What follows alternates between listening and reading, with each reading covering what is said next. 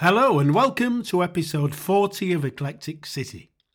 The music you just heard, I literally wrote yesterday to celebrate today's episode. It featured me playing all the instruments and generally having a great time. I recorded it especially for the podcast, but I will re record it for a collection of bluesy jazz tracks, which I'll be working on shortly. The next piece I'm going to play is by Andrew Keeling a highly eclectic composer, flautist, guitarist, photographer, teacher, and writer. Andrew lives in the Republic of Ireland. His music has been performed and broadcast by many leading musicians and released on several record labels. Andrew plays flute in an improvisation duo with former King Crimson violinist David Cross. Here is his song No Words number one performed by the Anima Ensemble with myself on guitar. The conductor is Chris Rowe.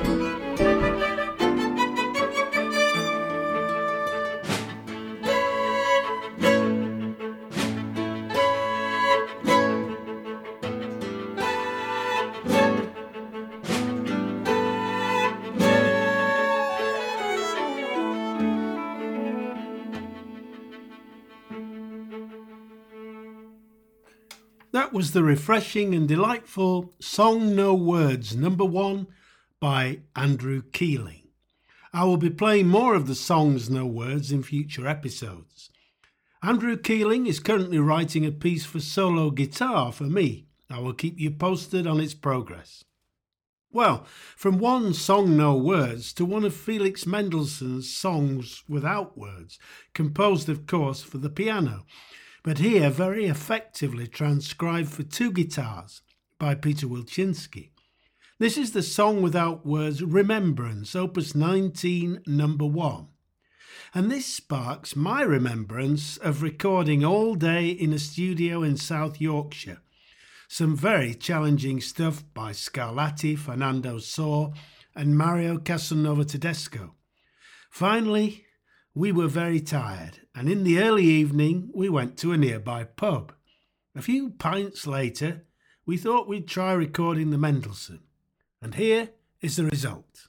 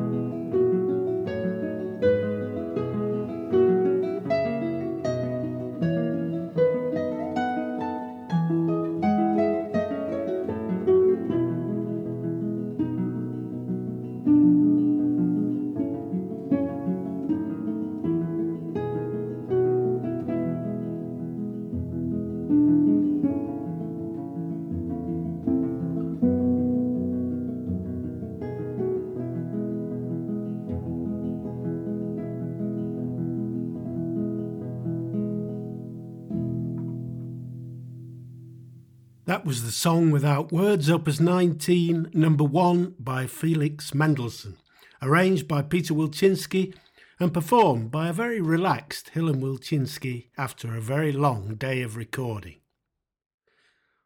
After two songs without words, here's one with words. Well, in the second section it has words.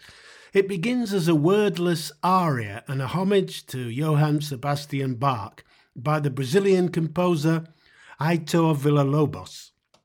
Young Heitor, at the age of 12, was not like most children who have to be coerced into practicing. He played the piano constantly. So much did he play in fact, that his parents decided to sell it. Undeterred, the resourceful composer obtained a guitar, and the rest is history. Here is the Bachianas Brasileiras number 5, performed by soprano Izzy Cooper and myself from our album Cantheon.